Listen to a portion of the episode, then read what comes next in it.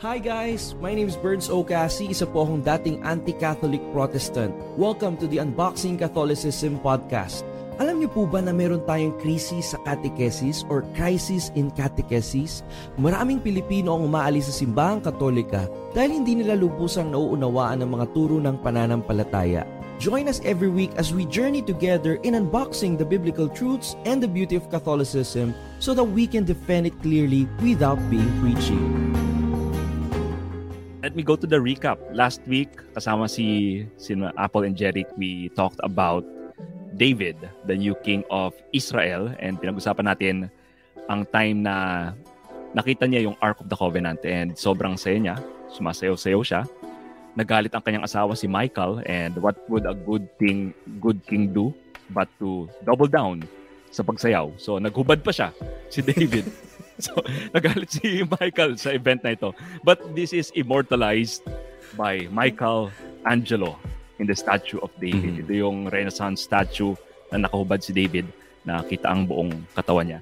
So, Galing talaga we also- we also talked about the Ark of the Covenant typology and Mary as the new Ark.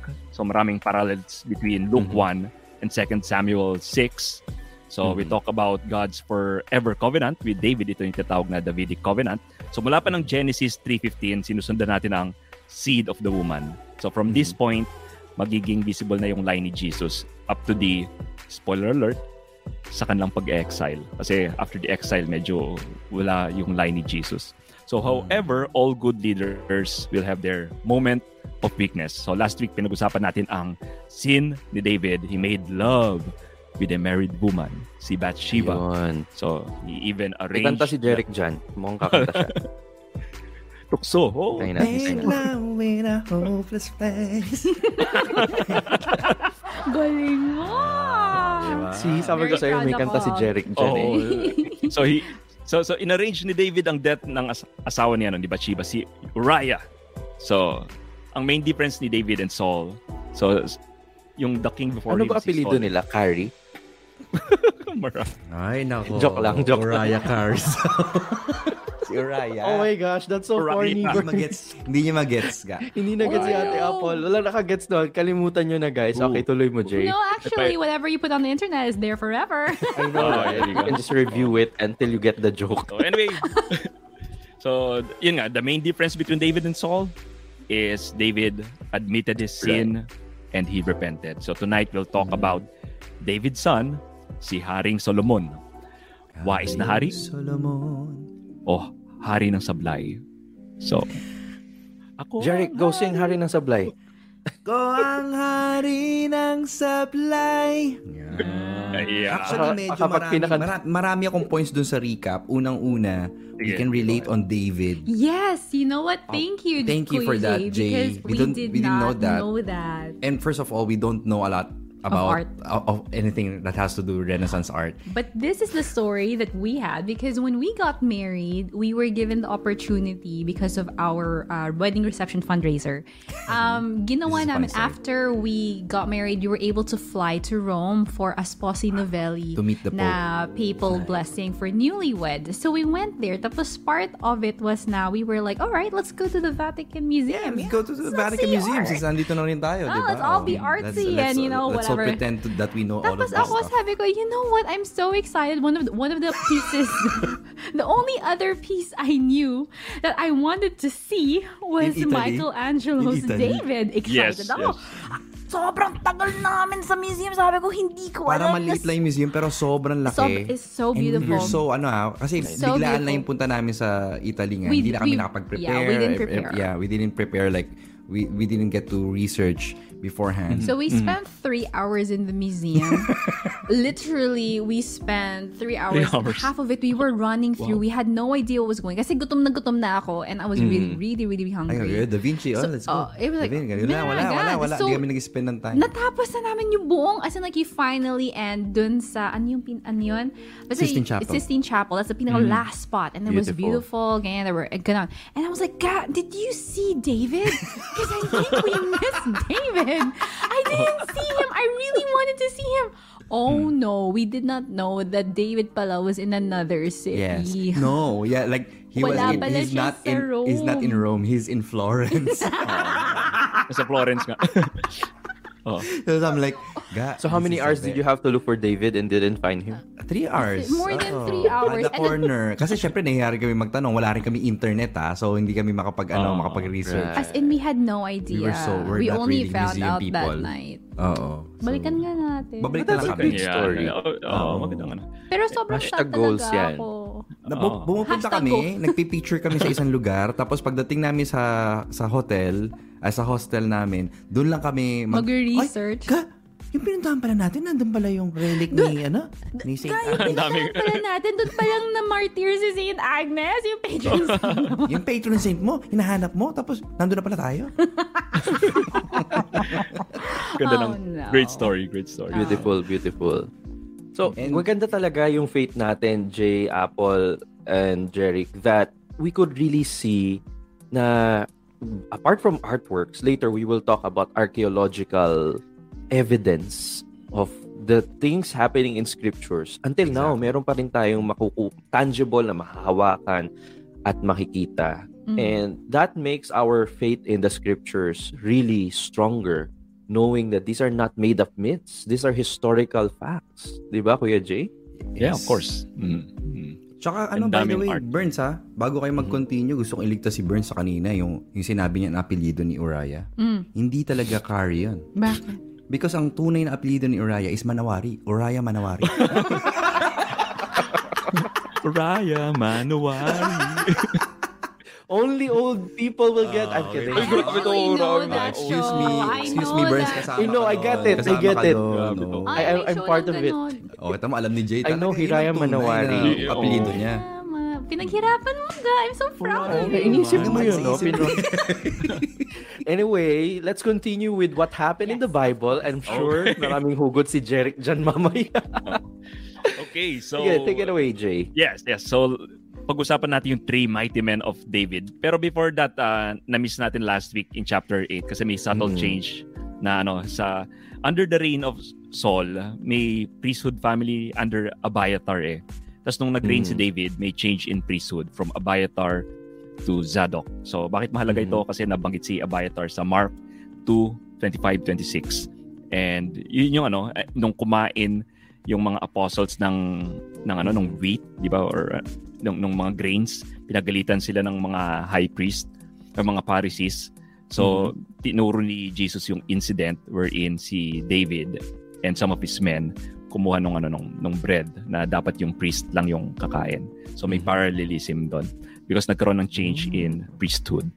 Oh, okay. So moving forward, let's talk about Okay. the mighty men of David. So sa chapter 23, let's fast forward a bit.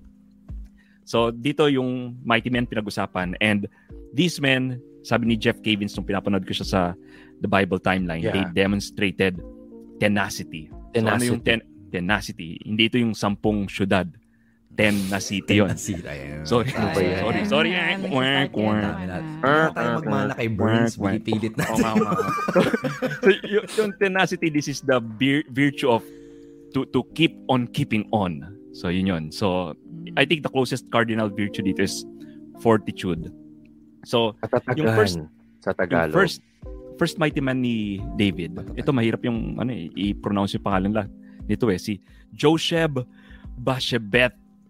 He's Oo a nga. Tashemonite. So, he's the chief of the three. He wielded his spear. So, may kinalaban siyang 800 na katao. So, pinatay niya one at a time. So, dito makita mo na he demonstrated tenacity. Kasi nung natalo niya yung tatlong kalaban, hindi siya tumigil. Hindi siya, he didn't call it a day. Parang, hindi muna siya tumigil after nung 11, parang, oh, kaya ko pa. 87, kaya ko pa. 192, Tuloy lang. Pinuloy pa niya. kaya ko pa. Grabe. Kayo 799, nangawit? Hindi, hindi, Ano hindi. eh? Hindi pa, hindi pa. 799, hindi siya sumuko. Ah. Tinalo niya up until yung 800 na kalaban. Tapos parang, okay, I'll call it a day. Tapos may 801 parang, uy, kalabanin mo ako. Hindi, hindi. ah, Okay na ako. Tap- Matindi. uwi, uwi ka na muna. Hindi, Joke lang. Ang naisip ko dito si ano, eh, si Idol Derek Ramsey. Eh. Si Idol Derek parang mabibilang mo yung dami ng abs niya Ikaw sa ano eh. sa Joke lang. Hindi nung nung one time nakita ko yung ano yung yung yung abs ni Derek sa ano sa NLEX billboard, naka-topless siya. Binilang ko yung abs niya eh, sampu eh. Parang sampu yung abs niya. Parang You know, I've siguro- never counted anyone's nga eh, iba- abs. Kaya nga, iba talaga to si, ano, inisip ko You're si amazing, ha? Attention to nung- Sana po, Iniisip ko magkaroon kayo parang ng mercy.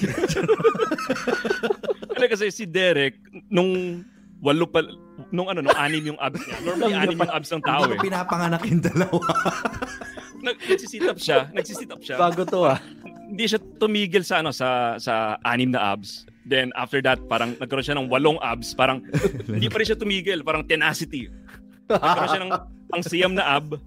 Hindi pa rin. Nasaan na si Ate sa, Apple? maka, Ito hanggang sa, ang makasam, tawa. Kasi si Jay. eh. hanggang sa makasampung ab siya. So yan ang tenas. pala yung abs. Kaya nga. Parang, Akala parang ko, yung minention mo na si Josh. lang. Kaya nga eh. Parang, May paano 10 mo packs na-relate yun kay May Derek 10 packs Ramsey? Pa tindi mo rin. talaga. Ah, so tenacity yan. So Okay, tenacity. y- that's when you you don't give up. Nadinig mo yung boses ni Lord, huwag kang susuko. So, parang yun, yun doon ka humuhugot ng lakas. Continue to love. Burns, Actually, parang gano'n.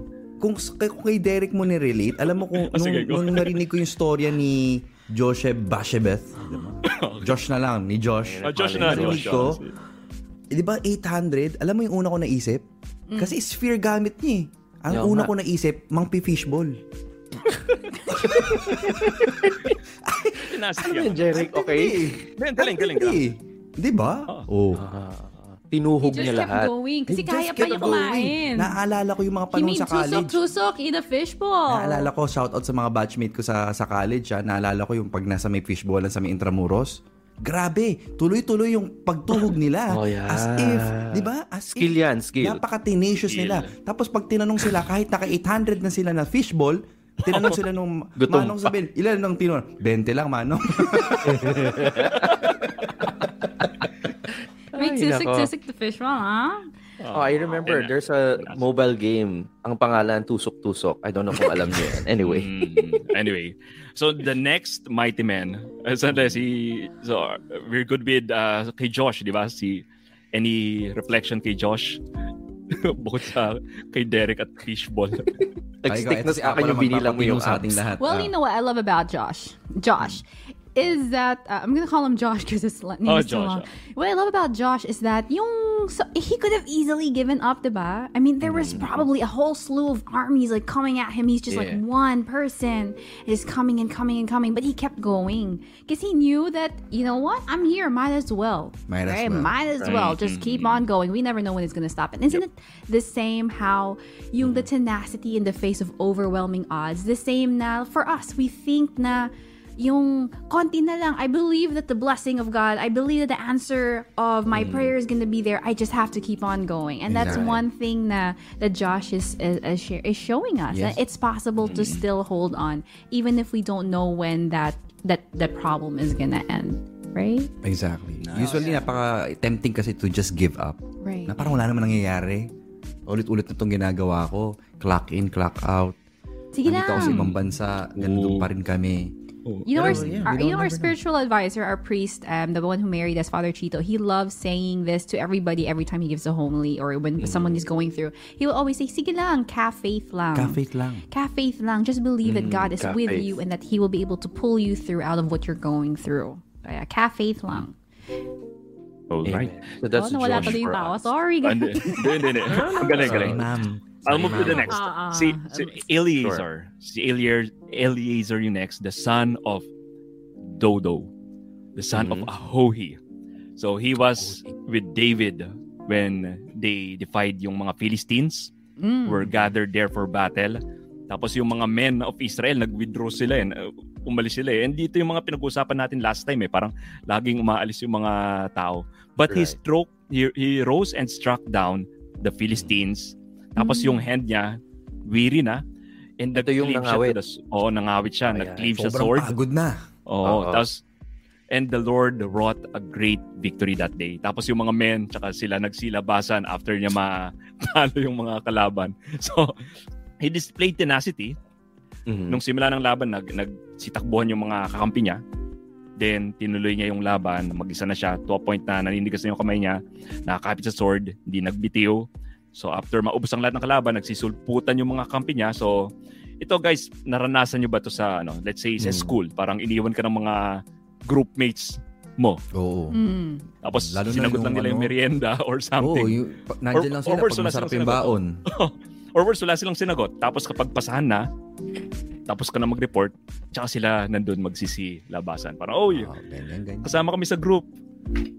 Ah, Ako sa iba ako nakarelate, Jay. Oh, dun sa okay. nangawit.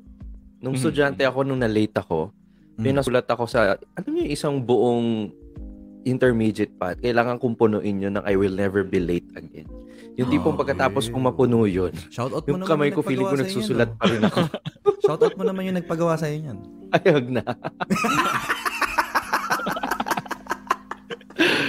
Grabe, partida, student council officer pa ako nun. Kaya hindi na ako na late after that. Mm. Bad example. Pero yun, naalala ko lang. Anyway, Jay, go back to Okay. you. Okay, uh, let me just finish up with Shama. Mhm. So, the son of Shama. Ag- Aji, the Okay. Hararite. So, yung mga Philistines na they gathered together at Lehi, Mhm. tapos where they, it, babasahin ko sa Bible, where they, there was a plot of ground full of lentils, and the men Ah. fled from the Philistines. But he Ayan. took his stand in the midst of the plot and defended it and slew the Philistines and the Lord wrought a great victory. So, biruin mo, dinidefend niya lang yung isang plot of land na puno ng Beans. lentils, uh, beans, yes. beans. So, dito pwede mo siyang literally tanungin, parang, is this the hill you'd like to die on? Para dito sa beans na to. So, ito yung tenacity in the face of seemingly insignificant assignment. So, sa buhay natin, maring may mga lentil field tayo para sa atin.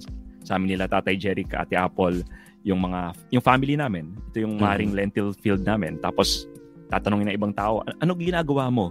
Nag-resign ka sa trabaho para sa pamilya mo or hindi ka pumunta sa isang lugar like this para Yeah. para ano makasama mo yung mga anak nyo. So Mhm. that may be a little plot of beans but this is for the Lord. Right. That's why it's so important. Kasi God seems to call us in a seemingly insignificant assignment to Mhm. raise our kids, but this is our bean field. So God gave us this important task. So we need to fight to the death for them. So yun Yun. yung, ano, yun yung lesson ko dito. Ano nakarelate ako dun sa overwhelming fatigue? Mm. Mm. Not because ako yung overwhelming yung fatigue. It's because Apple, you know, like uh, Mm. she's the one breastfeeding, she's the one Mm. homeschooling, at the same time working from home. Sobra talagang pagod niya every single And then add me pa on that equation, you know, uh, demanding na tama yung asim ng sinigang and uh, really making sure that the coffee level has the same, you know, it's you know, boiled at 84 degrees Celsius. So, uh, ibig sabihin ko, si Apple yung may tenacity in the face of overwhelming fatigue, especially when taking care of our household. So, I just Right. want to honor her on that. And she, she could have all the reasons to say na, bakit kailangan ko pa itong gawin? Ako na nga, pwedeng, pwedeng mag-keeping score siya eh. Di ba? But she knows that this calling as a mother, as a wife, she takes it to heart to the point that I'm very humbled every time I look at her doing that. Ayun naman, sa lentil field mo. Ako yung lentil field niya yata eh. Mga daw akong insignificant. Aww. Pero Aww. dahil doon, doon niya nakita yung ganda ng buhay. Meron ba tayo dyang ano, cheesy na Hindi, totoo sound yan, totoo yan. effects? Dati, parang feeling niya siguro insignificant ako. Naalala ko pa yun. Hindi mo ako masyado nakikita. Alam niya na hindi ako seryoso sa aking faith life. Lagi niya sinasabi sa akin, no, magkaibigan pa lang kami, napaka-worldly mo naman. Grabe. Seemingly insignificant someone, a cradle Catholic, yun pala. I was the lentil feed that would feed a thousand men. No, I was Beautiful. No, I, I think for me, it was like, you know, the, the last one, Shama. Uh, recently, I had a situation. Kasi dalawa po yung sa mga unboxers ngayon. If you're listening, we have two kids. Um, a four-year-old and a one-year-old. And yung four-year-old namin, he has, um, he was so used to playing by himself for a while before his sister came along. And then now it's, he's getting he's trying to get used to the whole idea of sharing his toys of of mm-hmm. playing because he never really had that. So he has times na he'll play yung mga little figures niya, gagawa siya ng story, tapos basta sa, sa utak niya, it's like it's a whole world, yung story ng ganon. And then his sister will come along and start messing around and then he will really try and defend his little his little thing his little um his little story his little city his little kingdom if you may um, from his sister and then yung for for me I, I could have easily said na anak they're just toys. Can you please? I mean it's Right. not it's not really a problem here to share your dishes sir. Pero ayun yun important siya sa kanya. I think for us yung in the in the, the way how we hold certain things it may be insignificant to the rest of the world. Pero alam ng Diyos itong mga bagay nito mm. importante sa atin. Mm. Kaya feeling ko na when we hold something that will honor God kahit hindi naintindihan ng ibang tao the Lord will also honor the way how we defend that particular lentil field And when you can be Mm. trusted with a little, you can be trusted with more eventually. Ganda. Ayun, yun. Well, at the end of the day, guys, unboxers, there's nothing little in the eyes of God. Even the most ordinary things done with great love is something that can be a means to holiness. And in fact, it's a very timely message because June 26 is the feast day of Saint Jose Maria Escriva, who is the patron of ordinary life and the patron of ordinary work. And his message is very simple. Everyone is called to become a saint. We may not be dying like martyrs during the first century of Christianity, but right now, when you are already about to sleep and then when you hear the cries of your children, hindi sila makatulog, no? You have to feed them or give them milk. Or for example, yung, yung isusubo mo na lang bilang isang magulang, ibibigay mo pa sa iyong mga anak. O yung katulad ng isang estudyante na pagod na pagod na sa kanyang pag-aaral but he knows that he has to study because tomorrow there's a big exam or there is a security guard who just wants to, you know, just not perform well in his job. Bara-barabay lang na, sige, okay, na-check ko na tong kwarto na to. But no, no, no. If we do our work, kahit janitor tayo, doktor, teacher, whatever profession we have, if we do this with great love, like how Shama defended the the simple field, the mundane that was that he was tasked to to fight for, I think that is a venue, that is a platform where Christ could reign. I remember Saint Jose Maria had this very very beautiful sermon, and I encourage all unboxers to search this on YouTube or read the transcript of the sermon of Saint Jose Maria. The title is "Passionately Loving the World," and here he said that there in the laboratory, there in the workshop, there in the talyer, there in the classroom, that's how we make ourselves holy by sanctifying our work and sanctifying others through our work. So, napakagandang paalala itong story ni Shama para sa ating lahat na walang ordinaryo sa mata ng Diyos. Sa pamamagitan ng pag-ibig, lahat ay nagkakaroon ng saysay, lahat ay nagiging espesyal. Nice. Thanks, Burns. Amen. Love that. After this, guys, so we move now to First Kings. And meron dito, Burns, when we're reading First Kings, Mm. may very important position dito sa Israel. And Yes. makita na natin dito yung tinatawag na Queen Mother or Gebira. And Burns, I remember nung nung nasa Narrow Door podcast ka pa noon, you explained kina Sam O and everyone dun sa panel doon about the Queen Mother. And can you enlighten us about this? Kasi definitely as Catholics, si Mary ang Queen Mother natin. Right, right. You know, just a quick context for those who are watching us for the first time. I used to be an anti-Catholic Protestant. And during that time that I was evangelical, hindi ko magets kung bakit tinatawag na reyna ng mga Katoliko si Mary. No, kasi as far as we are concerned, we, if you're an evangelical Christian, you don't consider anyone your queen. As of now, you only have a king and that's Jesus. And then, you know, knowing more about the faith, especially the Old Testament, made me realize that I was missing an entirely very significant post in the Old Testament. Sa kultura po ng mga Israelita o ng mga Hudyo, mga kaibigan, ang nagiging reyna po ay hindi yung asawa ng hari. Ang nagiging reyna po ay yung ina. At saan natin makikita yung ebidensya nito mula po sa Biblia? Kasi di ba kapag kami mga kaibigan tayong Protestants ang tinatanong, where is that in the Bible? So, pagking basahin ko po sa inyo ang nakasulat sa 1 Kings chapter 2 verses 16 up until 19. Ang context po nito si Adonijah dati yung minsang naghangad ng trono ni Haring David ay nagbigay ng isang request para sa hari. Pero hindi po siya dumiretso sa hari, no? So saan po siya dumiretso? Pakinggan po natin. Sabi dito sa verse 16, And now, I have one request to make of you. Do not refuse me. Si Adonijah po ito. Kinakausap si Bathsheba, ang ina ni Solomon na nagahari nung panahong iyan. She said to him, The queen mother, the Gebera, said, Say on. And he said, Please ask King Solomon, he will not refuse you to give me Abishag the Shunammite as my wife. So ginagawa niyang matchmaker yung Gebira. no, so alam na mga ka-unboxing ha kapag may gusto kayong mapangasawa kung sino ang inyong papanalanginan. Biro lang po no. And sabi Ito, dito, totoo, yan, so, totoo yan. Yan ang nangyari. actually, actually, pwede Mm. naman. No, makikita nyo sa verse 18 na sinabi ni Bathsheba na sasabihin ko ito sa hari. And very beautiful yung imagery. I want you to imagine verse 19. So nagpunta si Bathsheba kay Haring Solomon upang kausapin ito on behalf of Adonijah. So she was known in the ancient world as a mediator, as an advocate, as an intercessor. And here's what's beautiful mga ka-unboxing, no? And the king rose to meet her. Tumayo ang hari to meet her and bowed down to her. Yumuko Mm. ang hari sa harap ng kanyang reyna, ang kanyang ina. Bowed down to her, then he sat on his throne and had a seat brought forth the king's mother and she sat on his right.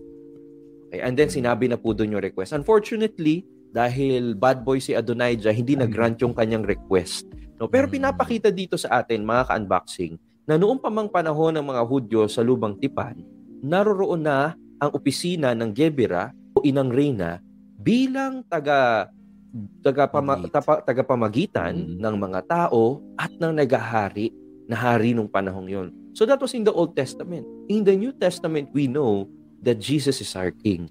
And then who is our mother? Wala namang asawa ang ating Panginoon.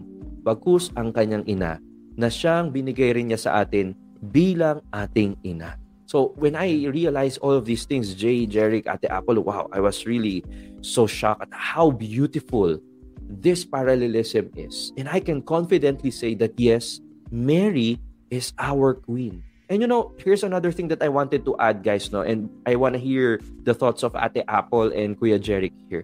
In Jeremiah 13, 18 to 20, makikita natin dito yung gampanin, hindi lang ng hari, kundi pati na rin ng inang reyna.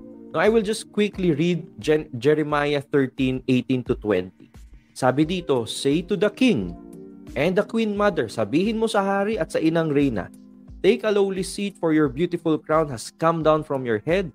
The towns of Negev are shut up with no one to open them. All Judah is taken into exile, wholly taken into exile. Lift up your eyes and see those who came from the north. Where is the flock that was given you, your beautiful flock? So dito pinapagalitan ng Panginoon yung hari at reyna. Take note of the last part. Sinabi dito, nasaan yung ipinagkaloob sa inyong kawan? Where is the flock? Ibig sabihin mga ka-unboxing, it's not just the king who reigns over the people, it's also the queen mother. That's why we can confidently say that as our faith, as the Bible teaches us, yes, Jesus is our king, but Mary is a queen that is sovereign. She can make things happen because the king listens to her, just as how Solomon listened to what Bathsheba had to say. Amen. I. What do you Queen think, Ate Apple, Kuya Jerry? Queen Mother, can you please uh, give Queen Mother some of yan. this, Queen Mother? No, I love that. I love how I love how there is a parallelism between the Old Testament and the New Testament. But what I love about our faith is that we're te- is that we're learning that what happens in the Old Testament doesn't always equate um, Right. in the New Testament. It's more of like a foreshadowing of what's happening. The New Testament just Fulfills. fulfills what was promised or foreshadowed in the Old Testament. So I think what one of the things that we learned here is that how it was reflected yung sa story ng visitation, how yung yun nga yung the when when Elizabeth right? When Yeah. Elizabeth uh, saw Mary coming to visit her, she also was able to To say. to say words that reflected how people would have honored the Queen Mother, the Gebera, back in the Old Testament. Yung, Sabi how the how- mother of my Lord? Um, how did the mother of my Lord has come to visit me? And I like how you we're not saying that Bathsheba was was perfect the way that Right, the Mama right. Mary is. I mean, she was still human. She was still sinful, and like we spoke about last Mm-hmm. last week, she had a lot of things going on that needed Mm-hmm. confession, siguro. But Sayang, Well, Unang-una, bakit ka Yeah. naliligo? but I think one of the things that we learned, no, I think one of the things that we learned in uh, from from the Bible timeline is that how uh, Elizabeth and John the Baptist at that particular moment represented Israel, diba, waiting, Waiting on for the the, Messiah because they understood um, already innately kung ano yung Gebera because it all it was already part of their culture. I was I would read a lot of kasi mahilig din ako sa mga fantasy stories when I was growing up. Because in the west western culture we don't have a queen mother. But you would have mm. instances of like a queen regent where if the mm. child wasn't yet ready to take up the throne and rule the queen regent the queen mother was there. Mm. And they would take her, not only her advice but she would basically rule instead Exactly. until the child was able to take the responsibility of the office himself Langga, do you have any practical So, uh, in, in with your spirit.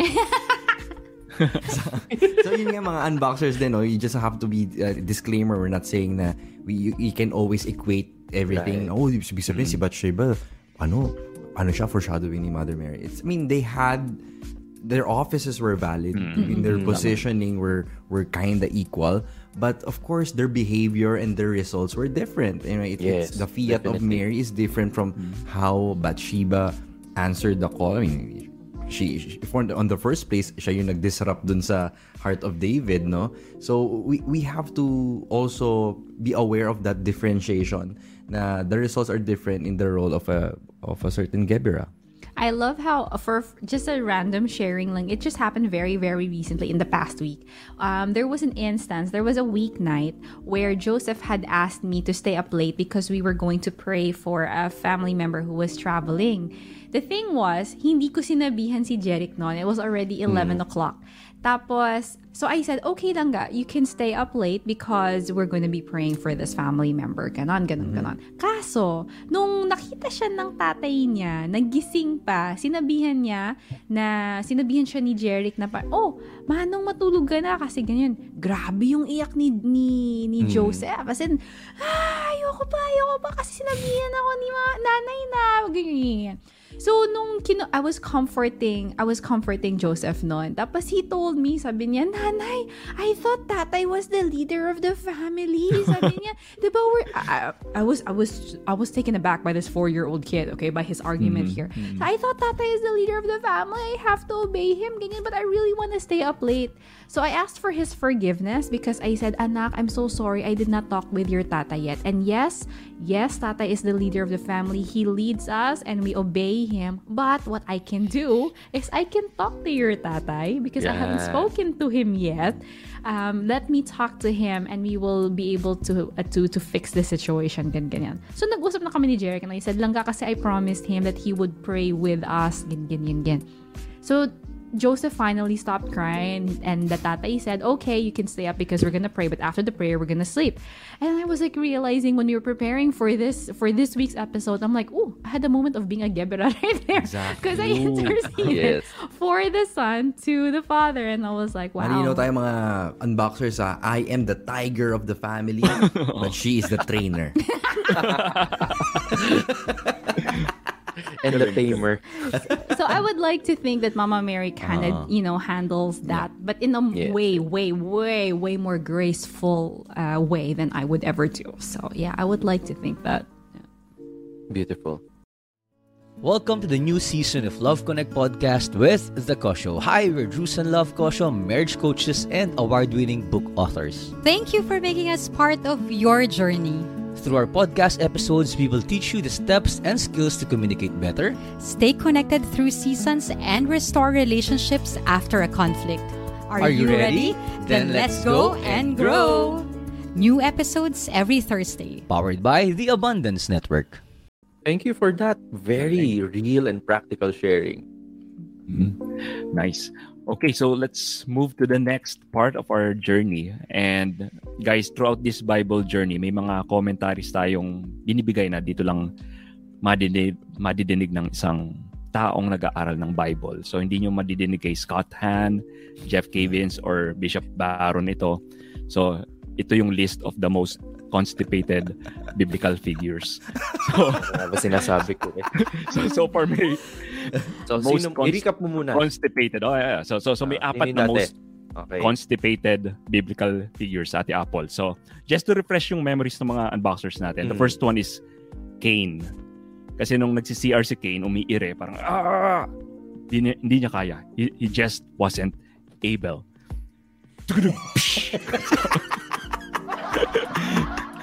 so, number two si Moses. Bakit nga ba si Moses? Because he needed to take two tablets. Naman tayo. So, so number tayo. three from the book of Numbers, there's a guy named Balaam. Si- Siya yung nag-prophesy about the coming king of Israel. Pero bago siya nag-prophesy, he cannot even move his ass. so, so, so, and now, we get to this moment. The, the fourth most constipated biblical figure, none other than the new king, Solomon. Bakit Because he's the- because he's the longest in the throne. Si Apple, parang, ah, sabi ni Apple, mystery. Mystery. So, ito yung mga commentary na dito lang natin sa unboxing. I-unbox. So, so, Solomon, s- s- moving on, serious na, serious na tayo. Okay, sige. Serious na yan, ha? Serious. Ah, serious na yan. Uh, Solomon So, is... sabi, may nagko-comment to, solid daw yung humor. Tropa mo ba to? Volunteer namin yan. Kasama yan sa GC, kaya supportive yan. Ayun, salamat, salamat. Hello, Ted. Ted. Mukhang may utang sa'yo to, ah. Hindi, hindi, hindi, hindi, hindi. So, so si Solomon is not a uniting king. Hindi siya kagaya ni Saul. Hindi siya the warrior kagaya ni David. Pero Mm. siya ay isang builder. And Mm. ginawa niya yung temple. Fist builder, fist builder. Ah, Ah, parang si Jerry. Oo, oo, oo. So ginawa niya yung temple. Di ba kung naalala natin last ah, last week, pinag-usapan na si David. Gusto niyang gawa ng, ng ah, house si God. Pero sabi ni Mm. God, parang wag. Kasi ibang house ang bibigay ko sa iyo, David. Pero may Yun. isang gagawa ng house para sa akin. And ito si Solomon. And ginawa niya yung temple and the king's palace which took 70, eh, 13 years to build. Mhm. Yung temple, ginawa niyang 7 years to build. Yeah. So usually yung 7 parang, yung temple is the microcosm of the world. Eh. Kaya 7 years ginawa yung temple, parang 7 days nung ano. So pinakita natin last week nga yung ano, yung, yung, yung mga pictures lang ka, pinakita niyo last week, di ba? On the Ah. Temple Mount. So dito Yes. tinayo yung ano, di ba? Jewish temple. So, Hmm. tinanong si Solomon ni God kung ano ba yung gusto niya. Ano man ang gusto niya, ibibigay ko sa iyo. Yan, ito yung ano, ito yung pictures. Mm, So yun yung yan, Temple area Mount. na yun, yung area na yan. Yan. Yung area na yun. oo. So tinanong ni ano ni ni God kung ano ano gusto ni Solomon Yeah. ibigay ko sa iyo, di ba? Parang, parang ano yung sinagot ni ano ni Solomon, parang parang kung ikaw tinanong ni Lord ng ganitong tanong, anong isasagot mo? Pwede po bang si... Ne, joke lang. Eh, eh. Ay, ay, ay. Joke lang. Okay. Wisdom. Si Excuse me, Wisdom. ito ba si ano? NDA, NDA. Ano ba to? Bernard Solomon ba to? Ah, so, wis- si wisdom, alam niyo naman sa. Bible, personified yung wisdom As dun. a eh. Woman. Kaya talaga. So wisdom ang binigay kay Solomon. So siya yung pinakawais na tao sa buong mundo. And may classic display of wisdom si Solomon dun sa story of the two mothers Ayan, fighting maganda for a baby. And eh, eh baka you guys anyone could ano uh, narrate yung story. Hindi, gusto ko sila Jeric mag-narrate. Feeling ko may Oh, mga ah, comedy Please, yan go eh. ahead. Please, Oh, go ahead. Na yung ano yung yung two mothers, uh, yung The classic two-mother story, story. the two mother story, nag-aaway sila Oo. between Kung sino yung may-ari ng anak. Si may-ari Yes, ng anak. okay. So, Di ko, I... di ko alam yung two mother so I love- wala, wala, wala ako dun, ano eh. Wala ako dun sa... Absent kaya. So basically, he's basically he's throwing it to me. So this is what happens, mga unboxers, alright? So there were like these two ladies, and then there was like this. I'm gonna totally tell it in this way. Kali- So makinig there was like this one no? baby, and then like they said that this is my baby. Why, why, why is your...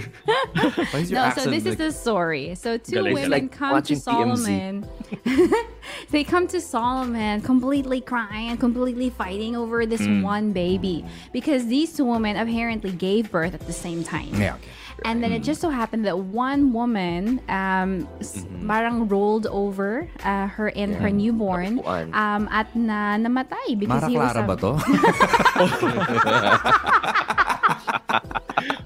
Iba yun. Iba yun. Iba na yan. Napag, napagpalit yung, ano, Okay, okay, okay. yung mga anak Oh my gosh, ABS! I know where you got your story from. So, so, um, so what happens was that lady switched the baby. Oh, kita So when the other Oh. woman woke up, sabi niya, "Ah, Hmm. why is my baby ganun? But because of mother's instinct, she's like, that's my baby. That's my baby over there.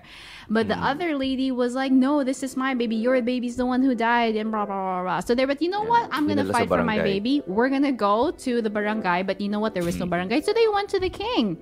and Solomon, in his wisdom, this is what he did. You know what? All you chicas, this is what we're gonna do, okay? So I'm gonna call this one guy. He siguro he was so tired by all of these women fighting. So he called this one guard. He's like, take a sword and spl- slice the baby in half. Mm. Give one half to this baby. We give one half to this baby. So the fake mom was like, you know what? Okay. You know what? Give me one half of the baby. But the real mother said, you know what? No. Give her the baby. And that's how Solomon knew that the baby belonged to the real mother because she wasn't willing for that to happen. So basically, that's the story of the two chicas with one baby. Alam mo, alam na alam niya. Oo, Kasi galing, ang, galing. ang alam ko talagang version, yung sa napag, napag-split dun sa kapanganak. Mara Which is Clara. alam na alam ni Jay yan. No? Nasunod niya yan. Mara Clara yan eh. Okay. Yung ano, yung yung bagong version ng Mara Clara Oo. yung alam And ko, it ah, hindi took yung so many Judayat. years bago nila ma-reveal na nag-switch sila. because Solomon was no longer there, right? But you know what I love Hindi about this story? Wala sa casting si Solo. Kaya inabot ng ilang season. Right. But you know what? I love about that story? I really love that yung yung it was just like the way how the Holy Spirit like struck in in Solomon the wisdom of him to make that decision Yes, because of he could have easily you know just, Just do it. dismissed it. Yeah. but ayoko, what na, he- problema to. Sige. But what I love about that story is that not only did he resolve that situation, but he was Mm-hmm. able to show the kingdom that he was the anointed king with the gift of wisdom that came only from God himself. Because the story spread and because of that, even the Queen of Sheba came. And I, I really thank God for the wisdom that uh, He's giving us this session because I knew that Apple can finally and really enunciate the In- proper story of those two mothers. Because I passed it to you, so I am the wisest here. okay, Solomon. Okay, Wow. right, okay. Galing, galing. yes, so that's the story, right? Ayun. Uh, so, so, So, dito ano mababasa. si Apo ni, teka lang Jay ha, Apo si Yeah. Jeric ni Solomon. Okay, pagpatuloy natin yung kwento ng lolo niya. Yes, yes. So, yun nga, nabasa natin na nakwento ni Ate Apple ang, ang Mm. wisdom of Solomon. And may mga writings na attributed kay Solomon. Dito magandang basahin yung Proverbs, Yan. Yan, Ecclesiastes, dyan. Wisdom, and Song of Solomon. So the problem though, kahit na full of wisdom ka, if you don't put it into practice, you'll Yan. end in ruin. So, ito yung title natin, Wais na hari ba si Solomon o hari ng sablay? So Mhm. just like all great leaders, they end in tragedy. Sabi ni ano ni Harvey Dent sa Batman Begins, eh, sa, sa Batman The Dark Knight, it's either you die a hero or you live long enough to become a villain. So ganito yung nangyari. So kung maalala nyo, ang warning ni Samuel, kung gusto ng Israel ng king, sabi niya, warning lang, kukunin niya yung mga anak nyo, Anak. ang, mga, ang mga lupa May nyo, tax. Mm, at may tax kayo. mm. Then si Moses, Oo. nag-warn din siya sa Deuteronomy 17. Parang, 17. Ah, kung magkakahari kayo, wag sanang mag-iipon ng sobrang daming chariots, Chariots. Mm, charots. Charot. Wag Sorry, wag ipon. asawa. Ay, kail- ay, ako pala yung sinasabihan. Ng mga si charot. Jerry kasi mahilig sa charot. sorry, sorry, sorry. Ah, chariots, chariots, ah, horses, Ah, chariot pala, okay. ah, asawa at ginto. So, Ayun. bakit? Kasi because these are attached to foreign alliances. Mm. And the king, kailangan, he only allies with God. So, guess what? Ayun. Anong ginawa ni Solomon? So, pinagtrabaho niya yung mga tao niya. Sa niya pinagtrabaho, Tyrant pinagawa niya na, naging tyrant siya, Wow. pinagawa niya ng mga uh, idolatrous Nag-build, build, build Stop. program siya. Mm. Ah, Uy. no comment po. pol- political. build, build, build. O, Sinabi ko lang, pinagtrabaho niya non-stop. so, kaya winarning, Totoo naman. winar- oh, warning niya Yes, ni. Samuel. So, naging tayo Oo. ng Solomon. Nagkaroon siya ng 700 wives and Yun. 300 concubines. 300 so, ni-round, concubine. May ni-round up niya sa ah. one, Mm. ni-round up niya sa 1,000 yung ano, yung dami ng concubines at asawa niya. Parang Mm. 999 na pero parang oh, pang kailangan sakto Isa pa nga 1,000. lang na I was waiting. I was waiting. Yung isa tingin pa ni Ate. Apple. Okay na eh. Ibig sabihin, Oo. sobra, Okay. sobra, Am sobra I na. okay? Sobra, sobra na. Hindi pa ako tapos. Sobra-sobra Sa- sapat na. sa... Sobra, sobra na sa pagmamahal, sa biyaya. Ah. Tapos ito, mm. 700, tapos may 300 na hindi pa opisyal. Ba yan? Ayun, yun. So, so, Kaya so, si yun. I- pinapahama kami mga lalaki. Oo nga Okay, eh. go, go, You're making us look bad. Paring Solomon. So, so yun. So, in-sponsor pa niya yung building ng temple to foreign gods like Molech. So, based sa Mhm. past lessons natin, Burn, si Molech, sa kanya binibigay mga child sacrifices. Parang Child temple siya Right. where Mm. Right, right, right. they do Yes. temple siya where they do ancient abortions. Mm. So, yan yung wisest man in the world. So, madami siyang charot. So, marami siyang wives. And Mm. ilan yung gold niya? Ilan yung gold niya? Burns? Alam kong, alam niyo to. 666. Talent. Yes, so Solomon is the first one identified with this number. So sa At Revelation, it was mababalik yan sa related- Revelation. Mm, It Mm. was related to Nero. So sabi nila, if you want to Mhm. calculate the number of the v, the beast, it will take wisdom. And yun nga, Yes. si Solomon has wisdom. Solomon. So, yun yung fall. The fall of Solomon. So guys, can you say guys kay paring Yung 666, ano yan eh, di ba? Sa, sa Bible also, the number 6 represents uh, imperfection. So, perfectly Imperfection. imperfect to. Bitin. Si, oh, grabe. Minsan, minsan natatakot tayo pero hindi natin alam yung Ibig sabihin ibig sabihin ng 666 eh. no? So, Mm, mm. yeah, Mm. yeah. Seven is completion. Six Yes. is nabitin? kulang. Kulang. Mm, Six, imperfect. six, six is is multiplied. Yeah. Mm. Kung suy So ba yun, yan natin? pwede kasi nga nung mangyari yun eh, no, na meron kang wisdom, pero you fail to, sabi nga ni Jay, you fail to apply it. There are Yes. so many leaders. I can be part of that na, yes, I can lead a group. I know what to do, but I fail to do it because I would rather be in my comfort zone. I would rather be in the convenient state. Ayokong, di ba, ayokong ma-disturb. And so those are moments where, you know, the, the enemy comes in, yung laziness comes in, and it makes things worse. And I think Solomon was not on guard with his heart because he was also comfortable knowing that he was Right. wise. It, it caused his uh, downfall. So, kailangan natin talagang magkaroon ng self-inventory and it helps na meron tayong mga accountable people na pakikinggan natin tulad ni David with Prophet Nathan. Kasi minsan, pag nandun ka nga sa taas, nandun ka sa leadership position, people think na, people acknowledge you as a, as a wise person. Oh, talino mo naman, galing nung, galing ng mga advices ni, ni, ni Jay, ni Jeric, ni Burns. Di ba, maaring mapunta tayo sa posisyon na, ah, galing ko pala. Bakit? Mm. Di siguro tama lahat ng ginagawa ko kasi sumusunod naman sila. Diba? Without even uh, reassessing ourselves. And, and so I think this story about Solomon really reminds all of us that we can all be in that situation if we're not really are Grounded. careful or, or we- Right. we don't have the, the right application of that wisdom. Mm, Like that. beautiful. Beautiful. Kaya ang Ate wisest sa... Apo? By the way, ma- masingit ko lang na ma-end na to ng sharing ko. Ang pinaka-wise sa household namin, it's not me actually. It's Apple. Because, Why? Because pinili niya ako. wow. Sabi ko na eh, I saw that coming eh. I saw that coming a mile away. I know, right? It's okay. It's okay. It's okay. I won't. Galing, it's magaling. okay. Wise na misis. Wise na misis. Happy wife, happy Very life. nice. Very nice. Very nice. For me Ate naman, Apple. For me naman, I am. It was just a random thought, like how. Rebuttal ba to? No, no, no. Of course not. I would not. I would not. I'm very, very honored to be your wife.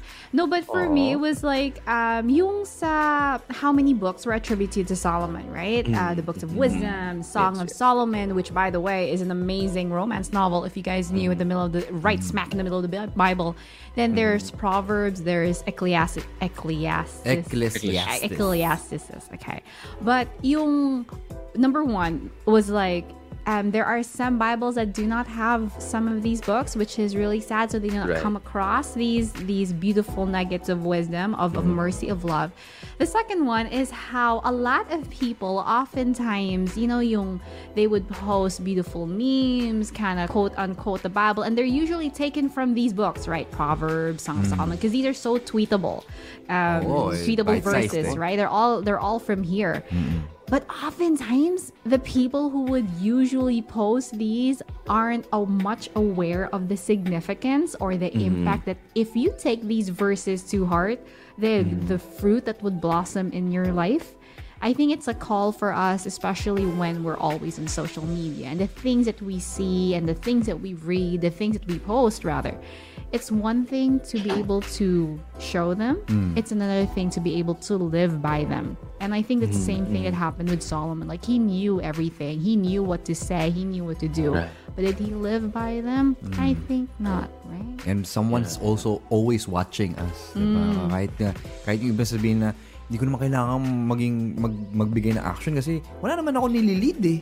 Wala naman wala naman ako ini-influence but that's a big lie because someone is always watching you. You are teaching someone with your life. So it's it's a very important thing to remember. From a distance, syempre, someone's watching us from a Or distance. even if you know your Parang kanta yan. parents. Kasama ba yun sa Song of Solomon? Hindi, Naalala ko tuloy yung kanta na Somewhere Out There. Anyway, hindi ko Sabong, sabong, let go! Let's go. Let's no, go. but yeah, I think I think especially for for example, going back to the story of the tenacious men, like yung si Shama, um, and connecting that to here, like how we think that we're not being seen for for parents, rather you know, especially oh, Nasa but- lentil field ka yeah, um, I'm just doing the same thing over and over again. Nobody sees me, but your kids are watching. Your kids, you know, model after you, and you are a reflection of God to the people around you. And I think that when we are able to just see how much that would be, the influence we have even on one soul, and how we would bring them home to heaven, that in itself is worthwhile, right? So Yes. yeah, that's what that's what I think at least. Thank you, wise na misis. Beautiful guys.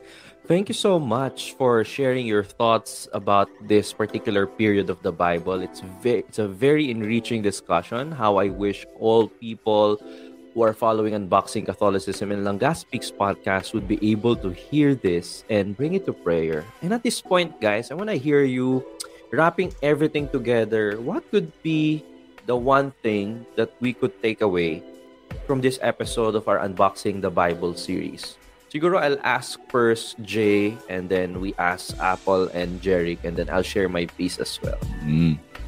Yes, so yun nga, uh, next lesson kasi ma- lilipat na tayo sa black period, the dark time Dark in times. Israel's history. So, because of Solomon's downfall, makita natin sa next lesson kung ano yung mangyayari. And anytime a leader of a country doesn't act in a just way, magre-rebel ang mga tao niya. And next week, makita natin si Jeroboam magre-rebel. So the question Yes. here is parang we saw three kings, si si Saul, si David, and Mhm. Solomon.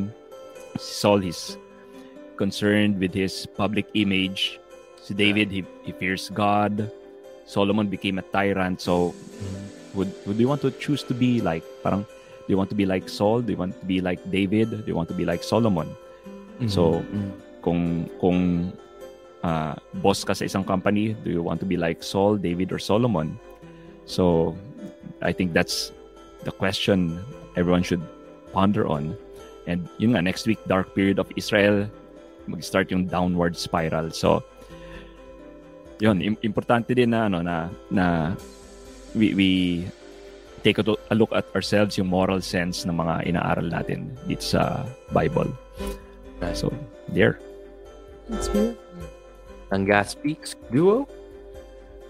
For me, I think one of my favorite parts of this whole series was the because uh, Kuya Jay mentioned about men, about choosing to whether you would be Saul, whether you be David, whether you be Solomon. I think I'm speaking to the ladies here who are listening. Um, you have because we spoke about Bathsheba.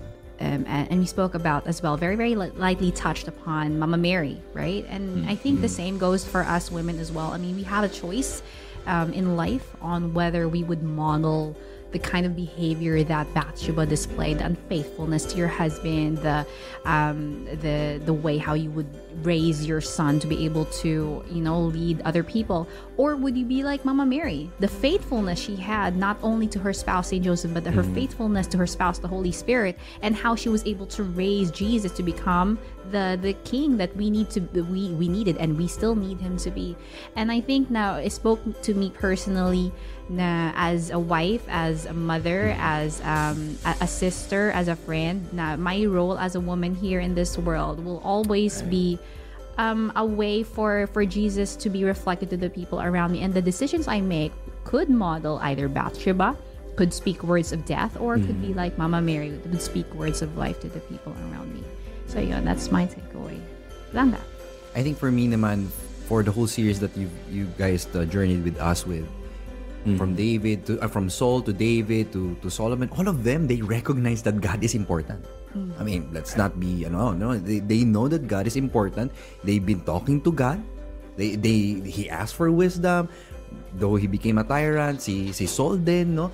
They, they they've been talking to God. They know that God is important. But I think uh, this relates well to us, all of us. Ikaw na nanonood ngayon ng unboxing. Nanonood ka kasi para sa iyo importante ang Panginoon. Nagsisimba ka dahil importante ang Panginoon. But that God doesn't want him to be an important part of your life. What he wants through the stories of the the things that we have unboxed is is he the center of your life? Siya ba ang sentro ng buhay mo?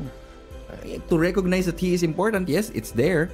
Sisimba ka in all of this. But in your life, the way we walk, the, the way we decide, the way we do our choices, is he really at the center of it?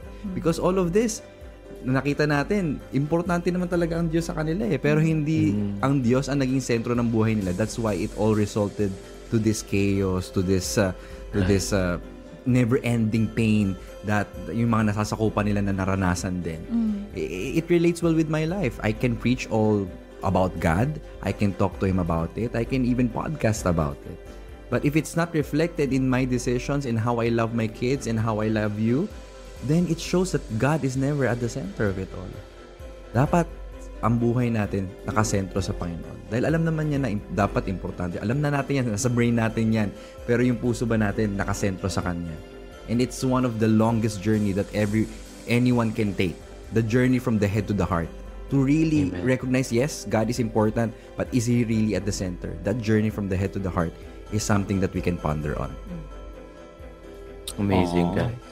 Ang, ang sweet. Beautiful. Grabe, sweet Beautiful talaga ni sharing. Tatay Jerry. Grabe. Oo nga. Hashtag May goals talaga silang dalawa. May kailangan din mamaya. Oo. Ito na po yun. Ilaw, mic, kape. For me naman, mga ka-unboxing, mga kalangga, mga ka-J Aruga podcast. Dahil Yun. fusion pala ito ng tatlong podcast. Mga inaaruga. Ano man tawag sa Oo, sa mga kaaruga. Inaaruga. wala pa. It's a work in the ma- in progress. Kaaruga for now. Just Mga inaaruga, yung mga tinitake care of. Okay. mga inaaruga. nice. Okay. Nice. What I got from our two weeks of unboxing the story of Saul, David, and Solomon, to whom much is given, much is required. Alam naman natin na sa recent history ng ating simbahan, we have been shocked by a lot of controversies and issues of leaders, not just in the church, but even in our government, who have figured in so many scandals, so many corruptions, and other unfortunate events. And we are being invited to pray, like what St. Paul told Timothy, to pray for the kings, to pray for the priests, to pray for those in authority. Because these people, especially in our faith, the Catholic priests, they're the ones very much being attacked by Satan. They're the ones being tempted because once we lose the priesthood, there will be a breakdown in the church. And I just want to appeal to each and every one of us that our priests now are like David and Saul and Solomon of our time. They're the ones leading the church. They perform in each of their parishes the office of king, prophet, and priest. And let us do everything that we can to help to help them, to pray for them, and to extend assistance whenever we could. And this is also, I think, an invitation for deeper conversion for each and every one of us na nakikinig sa ating episode ngayong gabi. na tamay sinabi ni Jay kanina sa ating pananalangin pagka natapos na ang ating programa, sana hindi rin matapos ang inyong consideration sa buhay ng tatlong hari na ito. Sapagkat sila ay magsisilbing salamin kung nasaan ba tayo sa ating buhay pananampalataya. Tayo ba ay katulad ni Saul na sa, sa, sa kabila ng pagkakasala ay nagnanais pa ring bigyang parangal, mabigyan ng parangal ng mga tao. Itago ang kanyang mga baho at i-highlight lamang ang kanyang mabubuting gawa upang hindi na niya kailangang aminin kung saan siya nagkasala. Tayo ba ay magiging katulad ni David bagkus siya ay naging mapagkumbaba? Siya ay naging nahulog sa pita ng laman. Tayo ba ay magiging katulad ni Solomon? Marami tayong alam sa ating pananampalataya. Pero kulang tayo sa application. Discernment is very important in our way of life. Paulit-ulit natin to sinasabi sa Unboxing Catholicism. I will never forget there's one person who emailed me before. I think nabanggit ko na to sa, isa, sa isang episode and he asked me, Burns, how can I become an apologist or a defender of the faith? Because I want to do what you guys are doing to defend the faith clearly without being preachy. And then I asked him, what made you want to do the things that we do? And he said, you know, for the for a long time already, I've been bullied. Marami akong mga mga kaibigan na ang baba ng tingin sa akin. And for once, I want to gain their respect. That's why I want to know more about the Bible so that I can prove them wrong. So, the matter of the heart, the heart of the matter is the matter of the heart. Kung meron po tayong mga bagay na pinagdarasal, bagay na hinihingi sa Panginoon, Katulad ni Solomon, siya ay tinanong, ano ba ang gusto mo Solomon? Ang ginusto niya ay karunungan. Tayo po iniimbitahan ngayon na kung ano man ang ating ginugusto, ating pinagdarasal, tignan natin ang mga puso. Nasaan ang ating intensyon? And finally, I want to encourage everyone not just to study the Bible and leave it in the head. As Jerick said, it has to be in the heart. Paano ba natin may sasabuhay ang salita ng Diyos? Dito papasok ang spiritual direction or spiritual mentoring. Kung meron po kayong kakilala na pare na mapagkakatiwalaan or a layperson who knows about the faith way better than you do, more mature in his walk with God, let's try to ask these people to become our mentors and spiritual directors dahil hindi po tayo pwedeng nag-iisa sa ating paglalakbay. Hindi po sapat na meron lang tayong nalalaman. Kailangan natin alam kung paano, kailangan nating malaman kung paano natin isasabuhay ang ating mga napapag-aral.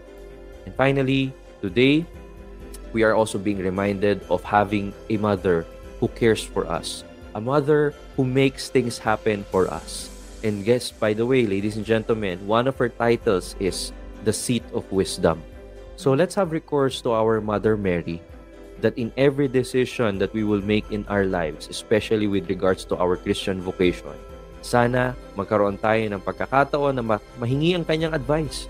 Makapagdasal tayo ng rosaryo at makapaghingi ng intercession ng ating mahal na ina sapagkat lagi siyang nariyan para sa ating lahat. So maraming salamat Ate Apple and Kuya Jeric for being with us in this very, very enriching two episodes of unboxing the story of Saul, David, and Solomon. At bitin kami ni Jay. Oh, ma- dahil napakarami na. actually pag ano. Uh, oh, masasepangs kami. Next week, wala na kayo. Iba na ulit. Pero marami naman tayong pagkakataon na to have you back in the show, no? So, kukontratahin namin kayo ulit ni Jay. Mga ka-unboxing, tayo po ay tuloy-tuloy pa rin sa ating Unboxing the Bible series. Please comment how this series have been blessing you, has been blessing you, and kung ano po mga takeaways niyo sa ating episode ngayon, and then we can read them at the end of the podcast today. So before we wrap up the show, after giving our takeaways, I want to know what's happening in the Langga Speaks podcast. What's new? What can people look forward to in the upcoming releases of your podcast, Tatay Jeric and Nanay Apple? So what you can expect, we're still going to release weekly. as our bare minimum. And we are recording now. Uh, usually, ang aming pong podcast ay nare-release every Sunday. So, nagre-record po kami ng madaling araw ng Sunday.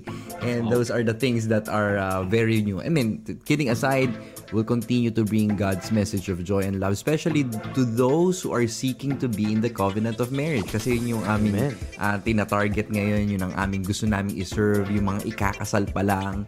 Ay, ako yan. De, joke lang. yeah, exactly. Yes. Si Burns, Yes. diba? It's, Yes. it's, it's a beautiful journey for Apple and I to be able to journey with our listener. And some of them, I think we're around already 20 plus couples na, na nagawa namin yung pre-marriage uh, assessment, na. let's say, pre-marriage counseling before na ikasal sila, meron silang document na tinatawag na saving your marriage before it starts. It helps our, you know, it's not only rooted in in a Christian sense but more so in a practical and scientific sense so that they can also identify the things that they need to before they tie the knot and before they do their vows in front of God. So, very important yun. Napakaganda ng journey namin with that. And we cannot wait to have Burns, uh, kung sino man po ang uh, mapalad, na maging uh, Mrs. Mrs. Cassie. You know? Oo. So, libre na po. Libre po ang kay Burns. Pero for the rest of you who are here and the boxers, pag-usapan po May natin. discount. Yan, oh. Oh, and just Coupon code unboxing. Ah, Yeah, may coupon it, code, love it. oo. I just also want to just share because we were talking about Solomon this week. Actually, we Mm-hmm. were talking about whether it's uh, yung episode namin is all about feeling rich or Yeah, Yeah, sakto, so- no? Kasi kay Solomon, yesterday we recorded about, you know, about yeah. So do feeling check rich. it out, mga unboxers, if you're free right after this podcast. Slangaspeaks.com or Spotify or wherever you consume your podcasts. All right. Thank you, Ate Apple and Kuya Jeric. What about the J Aruga podcast? What's new? What Yeah, can so, ex- what oh. can we expect? Especially, meron tayong pinagdiriwang na marami Roe v. na pong Wade. aawain si Jay Aruga. Ako, lagi na lang, oh, lagi na lang. And dahil June ngayon, dahil June Ayan. ngayon, we're in the middle of uh, this month. So, ang Ah. episode natin tomorrow will be about the virtue of humility. So, yun yung, yun yung episode natin tomorrow. And aside from that, may special guest tayo. Uh, may kinausap akong nag-review ng Top Gun Maverick. Friend natin lahat, si such a Brother, Such a Brother good J. Paul Hernandez. Mm. Join with John. Brother J. Paul. Nice, nice, we'll- nice. So will nice. drop tonight. So, thanks, guys. And, Jay, we're about to have J. Paul on the show. No? Malapit na. Yes, pagdasal natin. Oh, pagdasal natin, guys. itong itong taong to, yung schedule niya. Napaka-busy Ano, eh. ipagdasal ba namin na hindi kayo umabot ng 2 hours? Ano ba? Be, be let's be specific here. Unboxers, pagka na-meet nyo na si J. Paul, ah, Oh. that's geeking out. Talagang ihanda nyo na ang inyong mga ballpen at papel. Mahaba ang Inahanda na rin usapan po nito. ni Burns ang kanyang sarili. Ay, alam ko na kung bakit ko kailangan ihanda ang aking sarili. Malalaman nyo yan, mga ka-unboxer. Oo, oo. No, no spoilers, no spoilers. No Yes, no spoilers muna. Okay. So, sa ngalan po ng aming butihing co-host na malapit na magbalik, si Father Franz Dizon. Ayan, tatlo na tayo, Jay, pagbalik ni Father Franz Alright. dahil malapit na po siyang ma-relocate sa isa pang parish that will give him more time to join us on the show. And si Father Franz Dizon po, ang kasama ko nag-start na Unboxing Catholicism. Very excited na siya to be back with this with us in journeying through the scriptures. Hanggang sa susunod na linggo po muna, tayo'y magkikita-kitang muli, ganap na alas 8 ng gabi dito sa Pilipinas, Philippine Standard Time, where we are going to unbox the scriptures from Genesis to Revelation with an intention to help Filipino Catholics like you and me to defend the faith clearly without being preachy. So marami pong salamat sa inyong pagsama. Good day and God bless. God bless. Anyong. Bless. ano. Hey guys, I know nabitin na naman kayo sa ating episode ngayon. Don't worry, we would be right back here in Unboxing Catholicism. And if it is your first time listening to our podcast, I invite you to download the free ebook that has the 10 tips on how to defend the faith clearly without being preachy. Get it from www.unboxingcatholicism.com forward slash starter guide. Until then, annyeong!